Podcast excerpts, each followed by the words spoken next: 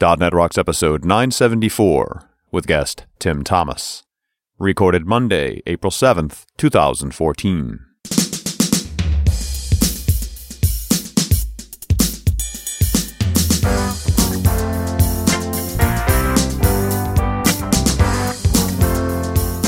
Thanks very much. Welcome back to .NET Rocks. It's Thursday. Hey, I like Thursdays. April 24th. How's it going, Richard? I am well, sir. How are you? Pretty good, pretty good. We're uh, in full conference swing here. Oh, for sure. For sure. Yeah. Just trying to time shift, you know. Always. And uh, we we hope everybody's having a good spring here in uh, the the Western Hemisphere. Yeah, this will be a fun week for you because this is the week I'm off to Nepal, so you don't have to deal with shows. We did Yeah. a whole bunch of recording in advance, so you could have some plays. I'm I'm tromping across some desert wasteland. What are you doing?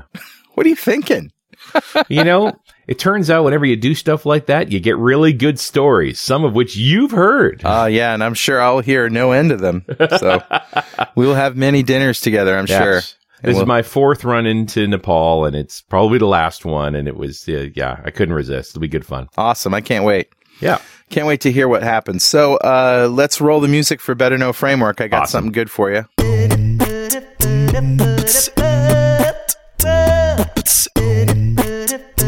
All right, buddy. What do you got? Well, our friend Mark Miller, who's been a friend of ours for a long, long time, Indeed. uh, he is um, working on some new stuff around design and the science of great UI Oh, that he is going to uh, make a splash with soon here. I'm not going to tell you any more than that. But I wanted to bring us back to his 2009 blog posts on Dev Express, uh, February 2009 on Great UI. So if you go to tinyurl.com slash Mark Miller on UI, uh, this is just his, uh, the beginning of his, uh, uh, thoughts about user interface and what makes good design and what doesn't. And he did some things on DNR TV with me on the science of great UI, but we never even got to any of these great graphics and, and stuff like that that, uh, that he talks about in this series of blog posts. So this is actually an archive for the whole month of February where he did, uh, a series of posts. So start at the bottom, right? And work your way up because it is Oh, yeah. a blog and uh, just some really good thoughts. And if you've heard him talk about his ideas on user interface, this is uh, the proof is in the pudding. So Yep. this is his the basis of what he's talking about. and and something he's worked on for so many years, we almost take it for granted. Like, Yeah, this is stuff he thinks about every day, and his thinking is getting more and more sophisticated and reflected in the products he makes too.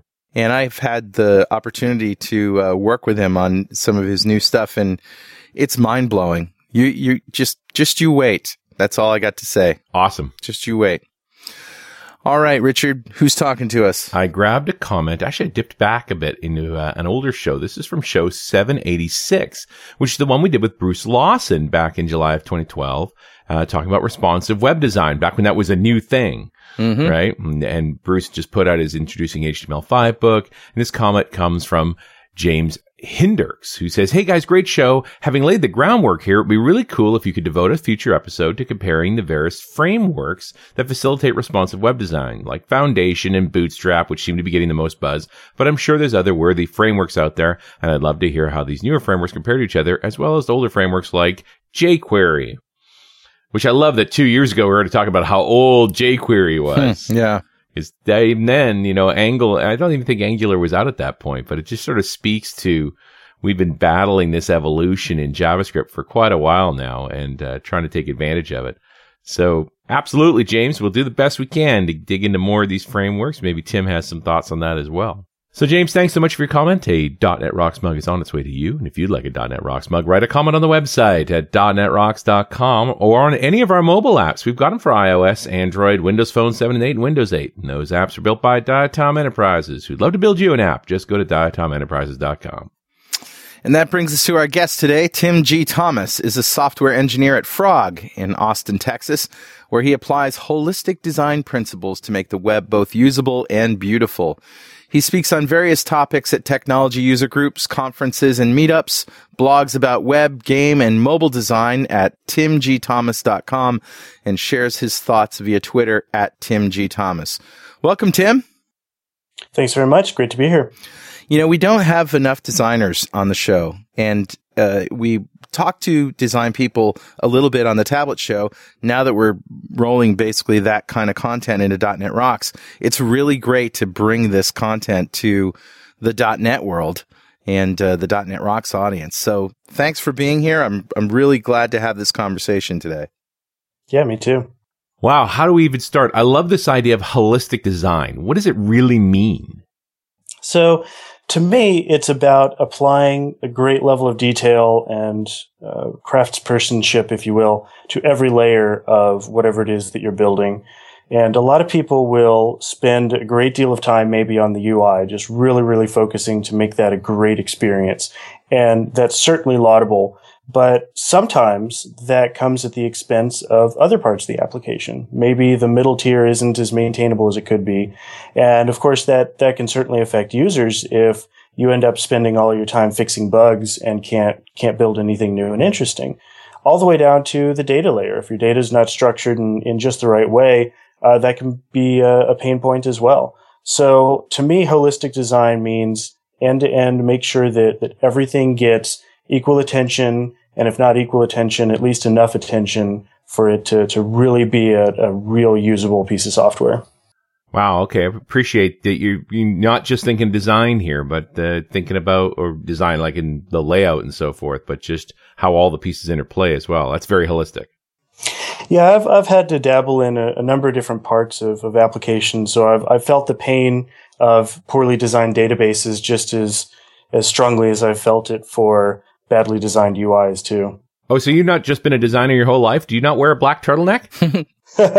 I don't know. Uh, mostly t-shirts and, and jeans for me, but no, I've, uh, I started out as kind of a, a back end developer, if you will, uh, with ASP.NET web forms and did a lot of, uh, ADO type stuff. And, uh, in the past many years, I've slowly been migrating to where I'm at now, which is almost exclusively front end. So not just uh, CSS and so forth, but some of the How did this frameworks. happen to you, yeah, man? Really. you know, I've I've actually kind of it's it's been fairly deliberate to be honest. I uh, when I first came into the industry, I really wasn't sure where I wanted to fit, so I wanted to try as many different things as possible and just see which one I enjoyed most most of all, and that ended up being uh, the front end. Awesome. You know, I, I recently read a book called "So Good They Can't Ignore You." Hmm. which is actually a quote from Steve Martin as to how he got his break as a as a comedian. And one of the things they talk about is almost exactly what you described. That's like you have an industry you're sort of interested in. There's so many different things to do and you try a bunch of stuff on and you get that combination of an area you like that has opportunity in it and that you could see yourself improving in and you get pulled over to that. Because clearly the demand for somebody who can really consume CSS is high. Do you find that your experience in all of these other areas of IT has helped you in your in designing on the website? Oh, it definitely has. Uh, it allows me to kind of look at a at a problem and sometimes instantly, instantly, sometimes not so much, uh, but see a lot of the constraints. So, what what APIs do we have in the browser that may be able to either help or hinder us in, in trying to get this this feature built. It's a double edged sword though, because sometimes I feel like have being knowledgeable of those constraints sometimes makes it uh, um, a little bit harder to see the the really out there kind of solutions, the mm-hmm. the less common ones that, that people might not instantly think of. Uh, but overall, I'd, I'd, say it's kind of a blessing to be able to say, you know what, I've I've worked with that particular technology on on the database side, and we might have some issues implementing this. And you think there are actual rules for designing um, that you can apply science to, or do you does the holistic approach sort of uh, is it is it more amorphous than that? There certainly are a lot of rules. Uh, one of the books that, that I always recommend people get is called Universal Principles of Design. Yeah. and it's it's like a math textbook. I mean, it, it goes into things like sizing different elements with relation to each other to make sure that certain certain things are emphasized over others. Um, a, a, part of it is kind of uh, uh, subjective, uh, especially in some of the visual design arenas, but especially with with user experience design and how people interact with software. It's it's very much a process, and dare I say, it's even it's even scientific. And and of course, basic measure of scientific is repeatable. So it's not like you've just built one site. Yeah, exactly. And I think that's an important piece of it is I do see folks, well, like, like the comment that was made earlier in the show here, something about bootstrap sites that always look like bootstrap sites. Right, sure. And to an extent, that's kind of a, kind of a good thing. Uh, people very, very easily become accustomed to conventions in user interfaces. Uh, one of the, the things I'm looking at my Skype window right now, the search box is in the top right corner. Right. I can't think of the last time I went to a site that didn't have a search box somewhere along the top right. Mm. And so if you came in and said, you know what? No, I think it looks prettier if I put it in the bottom left nobody's going to find it. Right. So a great aspect of that is being very, very consistent. What do you think of the cheeseburger, the triple bar hamburger style, you know, menu that's uh, meme that's sort of popped up in design and become a standard in web design? Cheeseburgers are my favorite food, so I, I fully approve. yeah. Um, you think it makes sense? And you think people get it? I think a lot of people don't get it. I know many of the, the people in my family that I talk to who are not really technical uh, have a little bit of difficulty with it, but I think it's a side effect of this move away from real world analogies mm. to things. So the infamous uh, save icon being the three and a half floppy disk that sure. Uh, when's the last time we saw any of that? Yeah. And so I think as an industry, we're saying, you know what? It's kind of ridiculous that, that we use these antiquated symbols for things. So let's try something new. And sometimes it works. Sometimes it doesn't. I personally couldn't live without the, the hamburger icon now. Uh, even if I was a vegetarian or something, I'd still probably like it. But you know, there is a middle ground, right? There is a, the difference between a floppy, which is tied to a technology and and three bars, which is very vague. I mean, you know, it could be a, a hand pointing down, like drop down or something, something that isn't ever going to change, like a hand, or or something that's completely universal that will never change. Not just a hand, but you know what I'm saying. There is there could be a middle ground there. Oh, there certainly could be. And I think maybe the fact that, that it is so strikingly different from most of the other iconography that we tend to encounter is one of the reasons why it, it has a lot of staying power. Hmm. Um, you know, one of the things I'm reminded of is is the play icon, the little right facing arrow. You know that that had origins back in uh, in cassette days, and I'm sure even even earlier than that. But it doesn't. It's not tied to uh, anything solid in the real world. It's not the representation of of the disc spinning or something like that. So it was kind of abstract. I feel then, or at least I remember seeing that as a kid and being like, what on earth is this? But it was so recognizable that I easily remembered it uh, long, long after I, I, finally did know what, what it did. Oh, and I just went digging for the whole cheeseburger design strategy thing and found the original blog post from Jeffrey Cohen, where I don't think he even grabbed on. I mean, he just sort of described it as a hamburger. He didn't even grab onto it. But at the same time, I also found this great post from the Netherlands of a guy who actually made a cheeseburger infographic. I'll include the links. They're both awesome. You know, I love origin of stuff, but I love where people take it to of just have, you know, bringing an idea about really thinking through your design in a, in a really elegant way. So can we dig into some of these rules that you live by that, you know, some thou shalts or thou shalt nots? Yeah, sure. Absolutely one of the uh, I already mentioned probably the one that that rules my design life more than any other, and that's be consistent. Hmm. Um, and it, an artist is responsible for changing the way that people think and making people look at, at things in a completely different way. Uh, a designer is a little bit more uh, practical and recognizes that people actually need to use whatever it is that they're that they're making. So as much as I might like to just go completely off the reservation and try to find something that people say, wow, this website changed the way that I looked at the world. Uh, it's the important thing is to make it make it usable and, and user friendly for them. And to me, a big part of that means be consistent, put things Mm-hmm. where, where they're supposed to go. Another uh, principle that, that I really enjoy using a lot is uh, revolves heavily around color theory and how certain cultures represent certain colors uh, differently. So over here in, in, the States, much of the Western world, green means go, red means stop. So having to, uh, trying to emphasize a certain part of a screen so that a user will be more likely to click on it. Uh, the obvious example is like sign up to give me money for a service that I've made is to make the button green. Yeah, Um, if you make it red, that's kind of indicative of wait, stop, don't do this sure. a, uh, a joke I sometimes tell in my in my talks is I don't know why in the U.S. all of the exit signs are red because to me that means don't do this. Right. It means don't. if- yeah, if there's some sort of emergency and I'm trying to get out of the building, I don't want to look at a sign and be like, oh nope, can't go that way. That's that's red. Yeah. th- They are green in other countries, are they not? They are yes. Um, most recently I was in uh, London. And uh, those are absolutely green, and they have that neat little Portal Two looking dude or I guess the Portal Two looking dude is is London exit sign Yeah. dude. He looks like he's moving. Yeah, I think does, Portal yeah. 2 guys just adopted that design. Yeah, definitely. And if you've ever been to uh, Heathrow, I'm sure you guys definitely have. It feels like that the entire game of Portal was built off of Heathrow, all the way I from totally believe that. little green exit signs to the very industrial Mhm. yet glassy type of look. Oh, it's great. And if you haven't played Portal, you need to. Oh, no most death, no destruction, no violence, no guns, just awesome. and cake.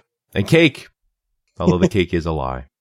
Oh, that's true. Alas. oh, but spoiler alert. Oh, did we give something away? Does anybody not know the cake's a lie? I feel like now, if you don't know that the cake's a lie, then it's on you. Just and- Google Bing it. Yeah. but you know, you, and you speak exactly to that design metaphor that everybody ha- implies that meaning. It almost provides pleasure at that point that you can read these signs, eh, no matter what language you speak. You know what it's about. You know, you feel empowered. I just don't know that we get software to that point or websites to that point. Yeah, which is interesting because a lot of this is, you know, we've we've got these physical things, physical signs and whatever that seem to be doing a better job, and yet you can't really iterate on the physical world nearly as quickly as you can in the digital one. And so you'd think that we'd be able to get these icons right because we can go through orders of magnitude more revisions Mm. and try out hamburgers and then maybe try out, I don't know, crepes or something, uh, as a, as a menu icon next and just see which one, which one works. But I feel like maybe the, the web still appears as kind of this wild west to a lot of people. And there's, there's safety in that consistency and conventions that I mentioned. And you start that, that way and then you just, you don't want to move. You don't want to move that search box. You don't want to use that different icon because what if it doesn't work?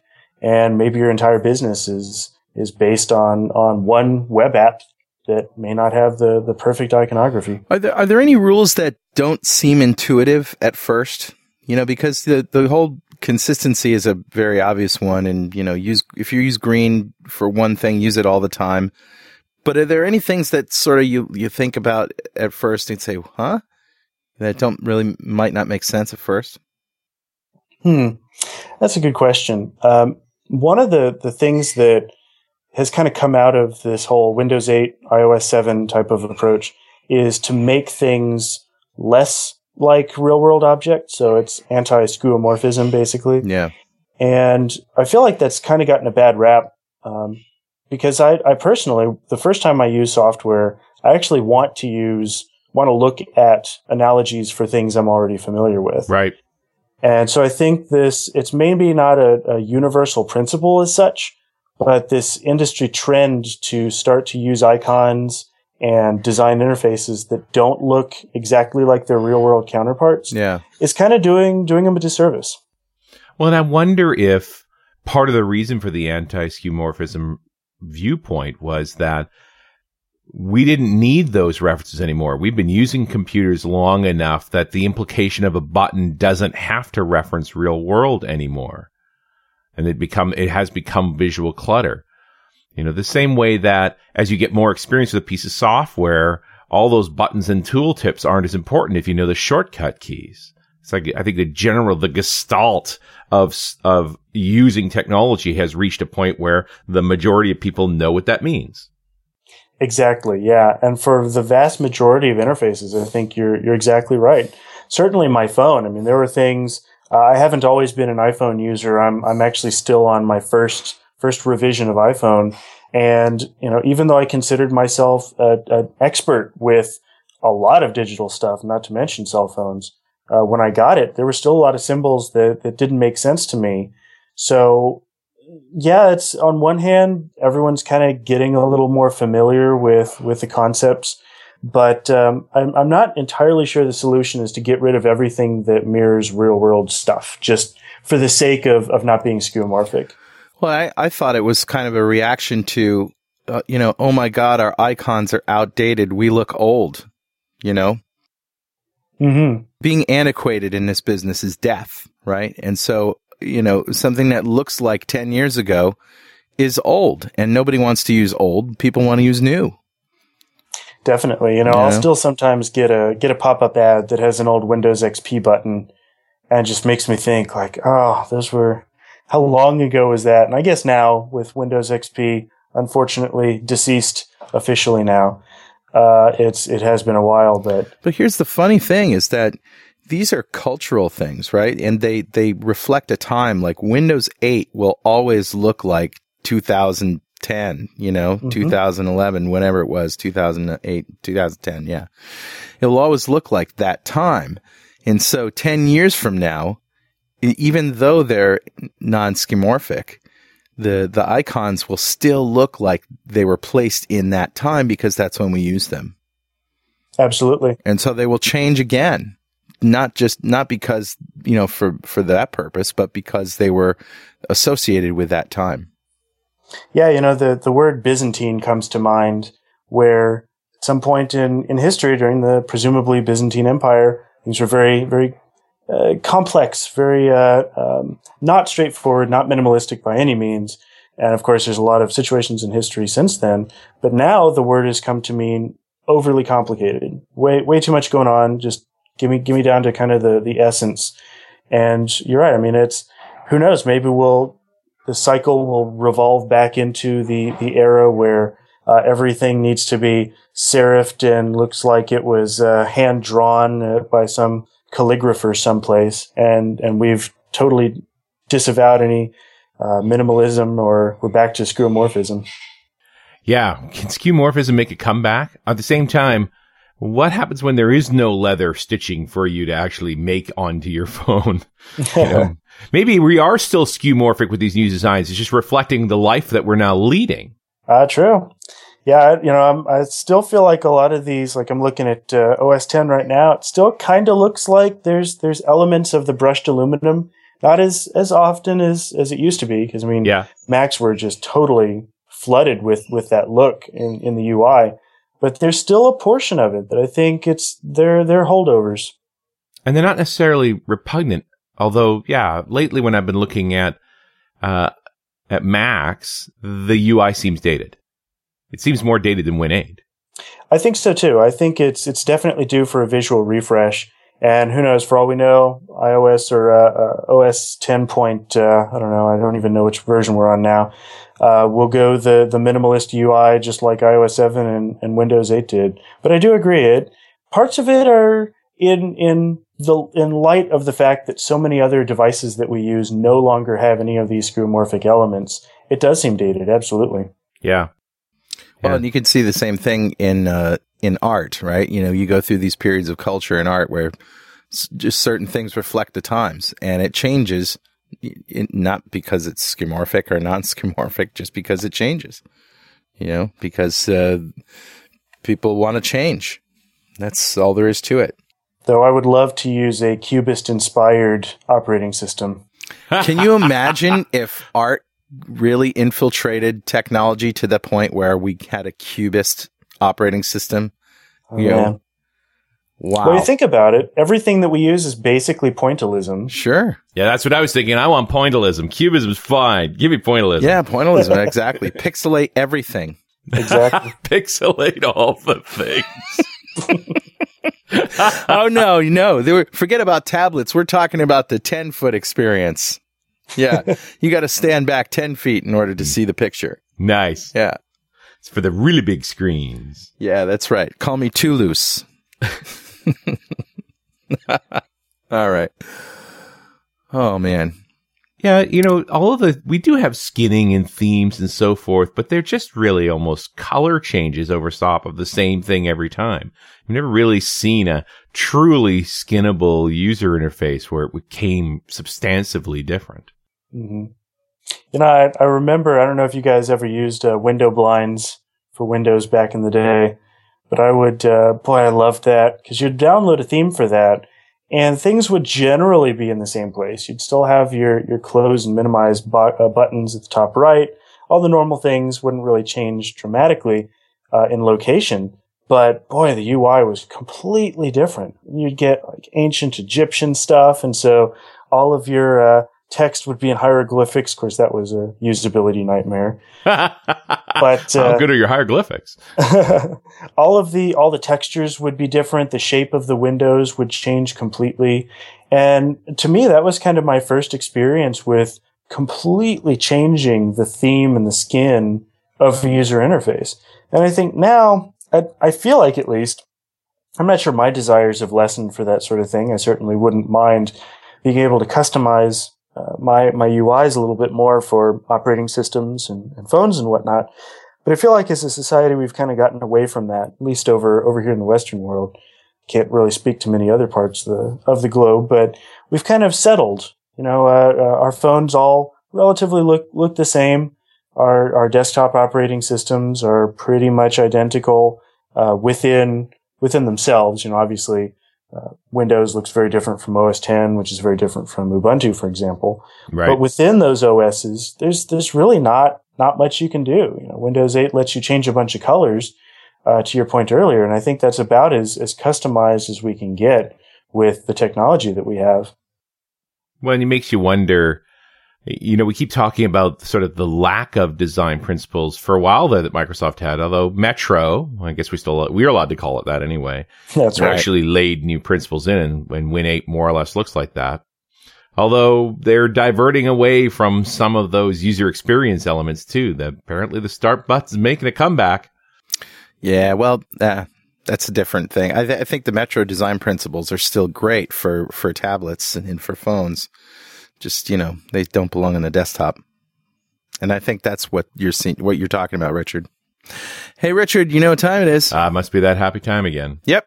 Time to replace all my windows 95 toaster icons with cheeseburgers. Nice. Windows 95 got any of that running? God i hope not. Yeah me either. Pretty much eliminated all the xp from my life too so. I did that long time ago. It's just it's just seven and eight now. It's all gone yeah, okay. Well, it's really time to give away a DXperience uh, subscription from Dev Express. Nice. But before I tell you who won that today, let's talk about the Dev Express Universal. Become a UI superhero with Dev Express UI controls and libraries and deliver elegant .NET solutions that address customer needs today and leverage your existing knowledge to build next generation touch enabled solutions for tomorrow. Whether it's an office inspired application or a data centric analytics dashboard, DevExpress Universal ships with everything you'll need to build your best without limits or compromise. Learn more and download your free 30 day trial at devexpress.com slash superhero. All right, buddy. Who's our winner? Today's winner is Craig Anthony Richards. Congratulations, Craig.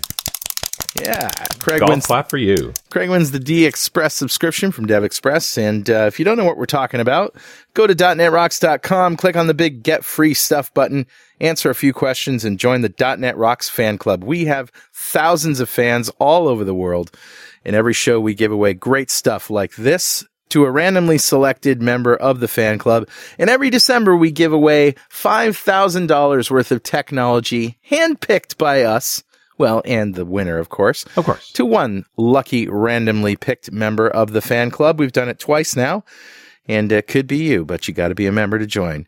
So, uh, we also like to ask our guests, Tim, if you had $5,000 to spend on technology, anything at all, not just development or anything technological, right now, like let's go shopping, what would you buy? 3D printers, no question. Awesome. I, Yeah. I so badly want to jump on the this kind of makerspace, Mm. do things in the real world. So get a really good, good solid MakerBot or something, couple hundred dollars in material because I'm going to screw it up a lot, Mhm. and uh, you know just just have at it, see what I can make. Now, are you good with CAD software, 3D so- design software? I, I am a bit. Uh, I uh, actually, little known fact, I, I won a, a regional 3D modeling competition back in high school. Whoa. Uh, yeah, it was. Uh, we drove up to uh, up to Dallas, competed in a big thing, big big deal for like ten people. Nice. But uh, it was it was a lot of fun, and I still dabble in in 3D from time to time. wow, that's cool. what did we, how did we do 3D stuff before 3D printers? What do you mean? Like manufacturing? Yeah. Great big machines. Yeah. Did, did, did you actually use a milling machine, Tim, to, to make your item? Like, how did you actually create your 3D object? Factories and robots, right? No, we were actually this was a, a, a computerized 3D, so it was all all on the screen. Just digitally visualized. That's right. Yep. I, I did some work actually programming 3D milling machines uh, to mill stuff out of aluminum. But it, what was interesting about that was that it really mattered the size of the tool you could use. Like there were some things you just couldn't make. One of the biggest pieces in the software was you gave it the model and it figured out, is this physically possible to cut? So there was a very dis- you know, limits in this um, tightness of radius and openings on the inside and so forth, and that sort of set the limit for what you could make that way. All subtractive manufacturing. You start with a billet of aluminum and you cut it away. Cut away everything that doesn't look like, uh, what was everything that doesn't look like David, isn't it? Right. Is that Michelangelo? Dad? I don't know what, what I'm talking about. But anyway, you know, there's a, a garment manufacturer, um, garment cutter manufacturer here in Connecticut called Gerber that I know of that makes um, big machines that, you know, basically make uh, clothes out Look. of, you know, 3D designs and fabric. Put the fabric in one end in the design and boom, like a shirt or pants or blouse or whatever comes out the other side Magic. magic. And they've been doing that since the 80s, I think, at least. Yeah, I'm sure there's a few steps in between feeding in cloth and clothes coming out, but you Yeah, know, yeah. Yep. But, you know, they have, that's what they do. They have these big robotic machines that do that. So any minute now, one of these days, we'll get one of those at home, so I can order some pants off of Amazon, and they'll get printed right at my house. Yeah, you know, Nice. we are, we are headed towards the Star Trek replicator. There's no doubt about it. yeah. Printing cloth is an interesting problem. Yeah, that, you don't, you don't, you, I don't think you would print it, but, uh, yes, maybe it would arrive by drone. Yeah. that would be good enough. I, I guess I'd have to make do with a drone arriving at my house with my pants. You know, nobody's ever asked me what I would do with $5,000. No. No, and nobody's going to either, are you? okay, fine, be like that. All right, Carl. No, you know, I've I, it just occurred to me that, um, and we were talking about this just in another show recently, Richard. Those the drones that have the cameras in them. Yeah. I'm just waiting for a really good quality one that doesn't cost ten grand. That has a that has a stabilizing gimbal, and I can put a DSLR camera up in it, and uh, that will fly around three thousand feet, something like that. Maybe even a thousand feet would be okay. Yeah, that's it. That's what I got. Awesome. All right, back to the guest because you know it's your show, Tim. Um, we were talking about sort of design principles before we get uh, onto the skeuomorphic talk. Um, sort of unconventional or maybe not obvious design principles. What about you know things from the field, things that you've learned that uh, you didn't really think you would have to learn? Clients and users lie all the time. all the time. All the There it is. time. You Is it an you know, intentional lie or they just don't know? Uh, I certainly hope it's not intentional, uh, but I, I feel like people just definitely have a recency bias and, and so many other biases that there are certain things you can ask users, especially in the some of the preferences. Do you prefer this color scheme or this color scheme? Hmm. But when you ask them things like, "What feature do you use most often?" There's no way you can trust the answer that they give. That's when I always try to go to, to analytics Hmm. data and actually say, no, if you look, you said that you use this one feature all the time. Hmm. Just so happens you used it right before I talked to you. Yeah. And that's the only time this week you've used it. That's what you were talking about when you said recency. Yeah. Yes, exactly. What whatever's the most recent thing you did in your mind is is going to stand out a little bit more Yeah. than everything else. And, you know, and I like this idea of analytics to evaluate design. We talk about analytics to evaluate functionality all the time, but you know, how much, how much can analytics inform your design? Quite a bit. Uh, most famously, I think a lot of people, a lot of attention is getting put toward A/B testing, Right. Which uh, is is a little bit reactionary. I'd prefer it if if we could somehow uh, predict what what people might do ahead of time. Uh, but nonetheless, you know, it's it's nice to be able to say, I'm going to go ahead and build these two separate things, and then give half my people one of them and half the users the other one, Right. and then just see which one gets us our results. But it's still a question of are either of those designs actually good? Are we just talking about dumb and dumber? And what do you measure to know one was better than the other? Right. So a lot of the easy stuff is things like I have a subscription service. Hypothetically, I don't. Right. Maybe one day. Uh, and then you uh, put up two different UIs and then find out which one gets you a, a bigger percentage of uh, of new subscribers. And it's it's certainly not uh, not 100% accurate. You might just happen that, that you got uh, the 50% of the users fit into one particular demographic and the other 50% fit into another demographic. So there's, you have to be worried about uh, confusing correlation with causality, but it's a, it's a, a good place to start at least. And as you can iterate on this stuff pretty quickly, the option might be kind of like you're, you're at the uh, uh, optometrist. So you start out with two options, your, your A-B testing, then you find out that B works. All right. Well, let's do B-C testing. And then let's see which one of those works. And maybe we'll do CA testing just to, to cover all of our bases. So it's certainly not a, not one test will solve all your problems. It's kind of a process iterative approach. But eventually I think you'll, you'll get to the point where you get a, get a better result. Hmm. I have, as a, as a performance tuner and tester, I have actually slowed sites down to show metric changes because making stuff goes faster is really hard, but making stuff go slower is really easy.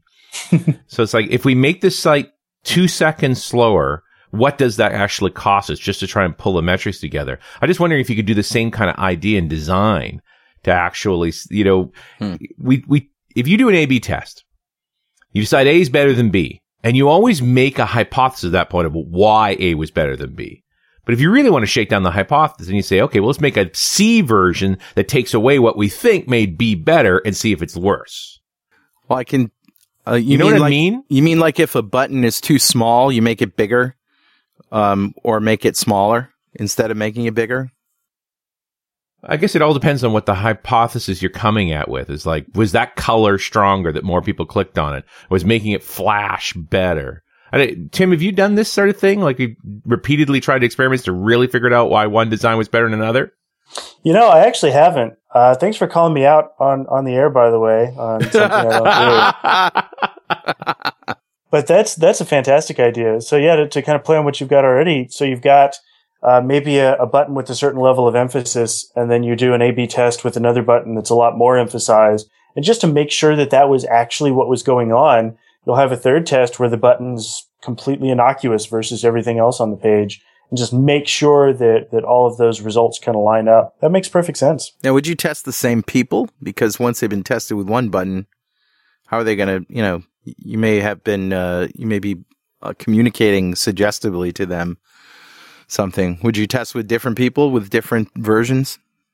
You know, ideally it, it would be different people, but you know, especially for somebody like me, the, the sites I tend to work with don't have millions of users. Mm. It's often in the, the dozens of users, like my blog only doesn't get that many users. So if I'm doing any A-B test there, ultimately I've got to uh, send the same thing or different things to the same group of people. But uh, making making minor tweaks so that maybe people don't don't even notice quite as quite as much. Uh, and of course, just letting it go for longer periods of time. So don't just do the same test on, on day one and then do a completely different test on day two. Yeah. And, and you'll, you'll probably get a statistically significant group of people. Yeah. In, in performance tests these days, we're mostly doing it in production. So you always have a different set of people. It's almost, you can't repeat a test if you even wanted to. Are there uh, websites you can point us to that are examples of really horrible design? That you wouldn't mind pointing out? uh, you know, I might have to get back to you guys on that and send send some links out for the viewers. How about the other uh, way? Really good design Th- uh, websites that you really like. Oh, uh, you know, one of my favorites, and I'm actually going to bring it up here, is uh, called NeonMob, and it's a uh, online kind of trading card type game. That game's probably a strong word for it. It's it's online trading card collection, and it's they've just done a fantastic job. I mean, they've they've iterated a lot. They've gone through several revisions since I started quote unquote playing it. Hmm. Uh, a, wow. uh, I guess a year ago or so, and they've they've got it down. I mean, they're they're doing a lot to tweak the usability every time. And a lot of it's fairly obvious, at least to me, yeah. Because uh, I, I, sometimes look for this stuff, but I'll, I'll be able to tell when they change the colors in a very subtle manner to make something else pop out uh, or be a little more emphasized than something else. All the way down to the, the typography is really crisp and clean. They've got this this kind of um, a translucent feel mm. to a lot of their their user interface, and I think these guys specifically have a really tough job because the site is basically the, the content is almost exclusively art. Yeah. Of a number of different styles. There's there's things that are close to photographs. There's things that are very, very realistic uh, with a lot of shading, definitely more the, the textured skeuomorphic type, uh, though it's not really trying to represent anything in the real world necessarily, all the way down to just sort of line drawings. They've got so much of this that their user interface really has to stand out in its own right, but not compete against any of the art that you're that you're seeing. So hmm. they've, I feel like they've done just an amazing job with, with subtle gradients. And I already mentioned the typography. Yeah, yeah. And it's, it's always a pleasure for me to, to log in every day and collect my, my cards for that day. Cause you never know. Maybe, they, maybe they've made a change that, that really tweaks the UI in a good way. And wow, nice carousels and things. I, I really like it. Oh, it's, it's very refined. I love their use of, of animations. I think they've toned down a lot of the blurs, but they used to early on have a lot of blur, which uh, at the time was was kind of kind of unusual. We didn't necessarily have those CSS properties to do that, so they did some really cool stuff. Yeah, there's an interesting thing. I mean, blur adds realism, but only if you use it just right. Doesn't I mean? I guess that's the question. That's that's a tricky thing to do. It is absolutely, and and you're exactly right. I think blur in general is is very skeuomorphic itself. What what right. does blur mean on a screen where everything can be equally in focus at the mm-hmm. same time? Mm-hmm. So you really have to be careful when you use it. Uh, either just use it to a small extent just to provide some accents, or what I've seen a lot lately. Uh, I'm guilty of this on my own Twitter avatar uh, background um, on on Twitter is I'll just like crank up the blur slider a lot, and what you get are these really interesting interplays of colors that you don't normally normally see together. But overall, yeah, you've you've got to be judicious with it. Well, and I was thinking about blur in terms of implying rapid motion. But could you could you actually use blur so that the non-blurred part is a thing you think the user should focus on? Oh, absolutely. That's that's a, a great way and something I've I've tried in a couple of different apps. Though to your earlier point, I think that's one of those types of visual metaphors that's kind of on the wayside. It's it's sort of going away a little bit, but I, I absolutely like the uh, concept of, of blurring out things that you don't want users to focus on, and then keeping in focus the things that, that really should be there. Though now we start crossing boundaries into the, the performance realm, right. where blurs are not not really the fastest thing for websites to use. So if you use it too much, then it can certainly slow down your page. Right. I mean, if you, if you had a form to fill in and everything was blurred except the line item you had focus on, that can't be cheap processor wise. Oh, I'm sure it's not. No way. I just wonder if it's actually better. Will that annoy the user? Like that's a really, to me, that's a really, because now you're kind of demanding, you must look here. Exactly. And there are some trade offs. When you do that, you lose the ability to sort of see the, the complete view of your form. So if everything's Right. in focus, it's very easy to say, oh, I've filled out these, these fields. These others don't have any values in them. But if you start blurring things, there's, there's some trade offs. Yeah, that's really interesting. I didn't even think, and I didn't even think of that idea. Just that you totally blown my mind now. I was, when I ever think about CSS these days, I think about you know radius corners. That was a big deal. I, boy, yeah. as soon as that came out in whatever browser was, I guess the, the first to do it, that was, that was my browser and, and every single thing I designed had a, had a border radius on it. Yeah. And I think is, I mean, there are design fads like that, right? That get totally overdone. Oh yeah, certainly. I, I think the the most heinous for me personally was the the OS 10 uh, sort of jelly bean buttons that just uh, seemingly overnight just were everywhere on the internet. Everybody had these really crazy glossy buttons with uh, with thick drop shadows on them. And maybe the first two or three websites I went to, I thought it was cool, and then after that, it was it was already old.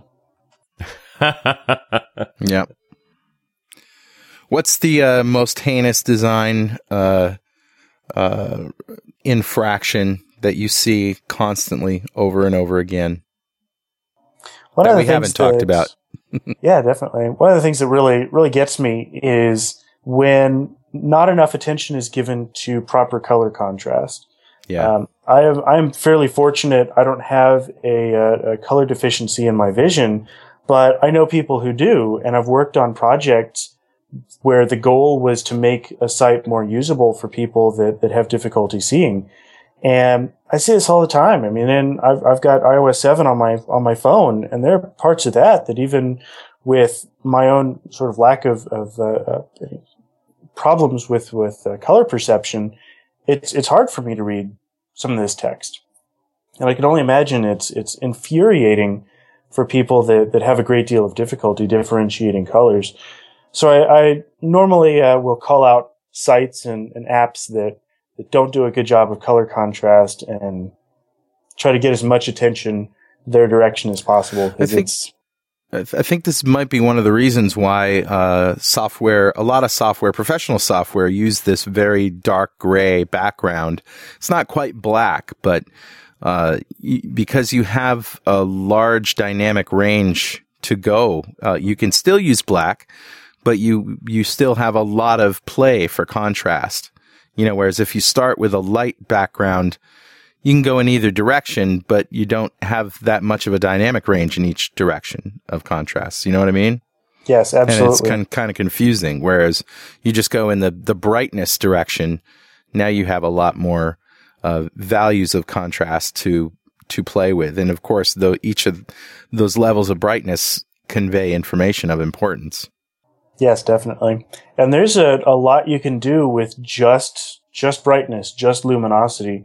All of the colors being equal, say you just pick one accent color, there's a great deal you can do with that with that brightness slider. Mm. You can make things fade into the background or instantly become to the forefront just by tweaking that a little bit and turning something from a darker color to a very bright color. Right. Yeah, that, another way to do that blur effect on a form, right, would just be playing with the contrasts a bit. Exactly. Although most of the time when we have a contrast problem, it's under contrasted, right? Is I I don't see sites that are over contrasted uh, often, or is that even really possible? You know, for me at least, it's it's very hard to be over contrasty. The the most contrasty you can be is white on black or black Right. on white, Which we do every still- day. Yeah, Yep. exactly. Uh, and you know, maybe it's it's a problem in a dark room, but with normal office lighting or home lighting, or out on the street with your cell phone in the sun, um, especially in that last case, it's it's a huge benefit. And uh, normal lighting conditions don't, don't really affect it that much. You know, it's it's Mm. not as as jarring when you already have some ambient light with you. Yeah, there's a whole other level of the conversation is just dealing with form factors, lighting, and operating conditions. Oh boy, definitely. You know, I was. Uh, have you guys heard of the the Flex tool? Adobe Flex? Uh, Flux, F L U X. Oh, Flux. Yes. Uh, so it's tell us about it. F.lux, I think, or one of those. So the idea being it adjusts the color temperature on your screen depending on the, the time of day.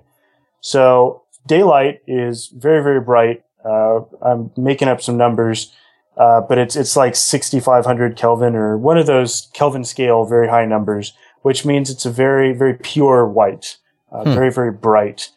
But incandescent light bulbs can be just a couple of thousand kelvins, which is a lot more of a yellow light. Yeah. So you may have remembered in the store seeing these like daylight bulbs that, that look blue.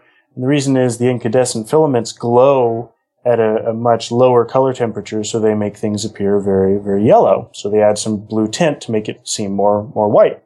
So the, the concept behind this Flux app is during the day, you're probably under fluorescent lights, or ideally you're under some natural light, but in either case, you're using this very cool color temperature.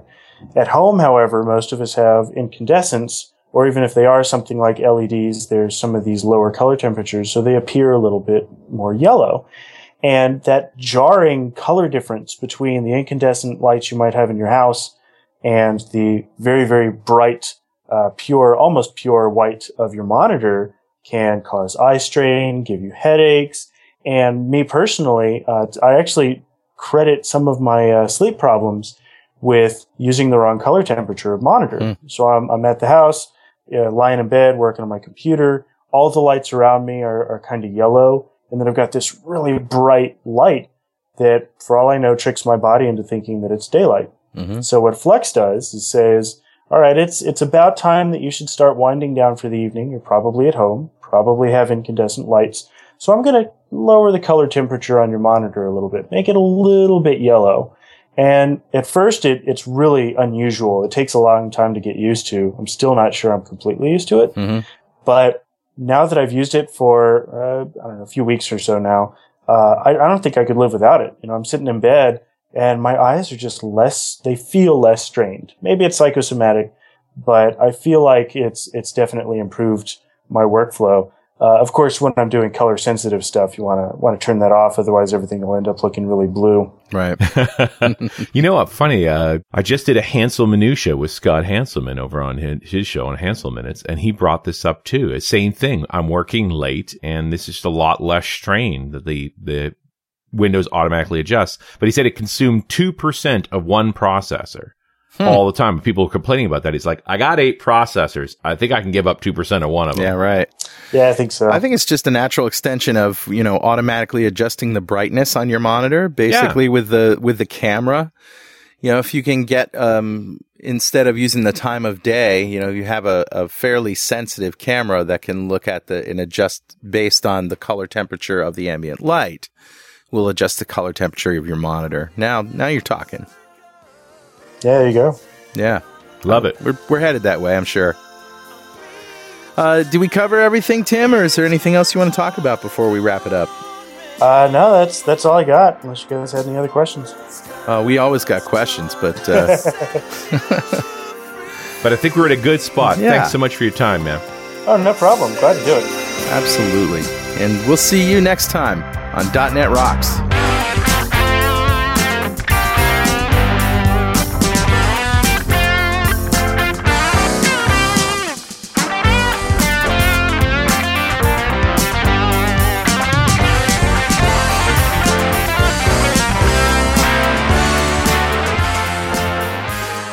.NET Rocks is brought to you by Franklins.Net and produced by Pwop Studios, a full-service audio, video, and post-production facility located physically in New London, Connecticut, and of course in the cloud. Online at pwop.com. Visit our website at dotnetrocks.com for RSS feeds, downloads, mobile apps, comments, and access to the full archives going back to show number one, recorded in September 2002. And make sure you check out our sponsors. They keep us in business.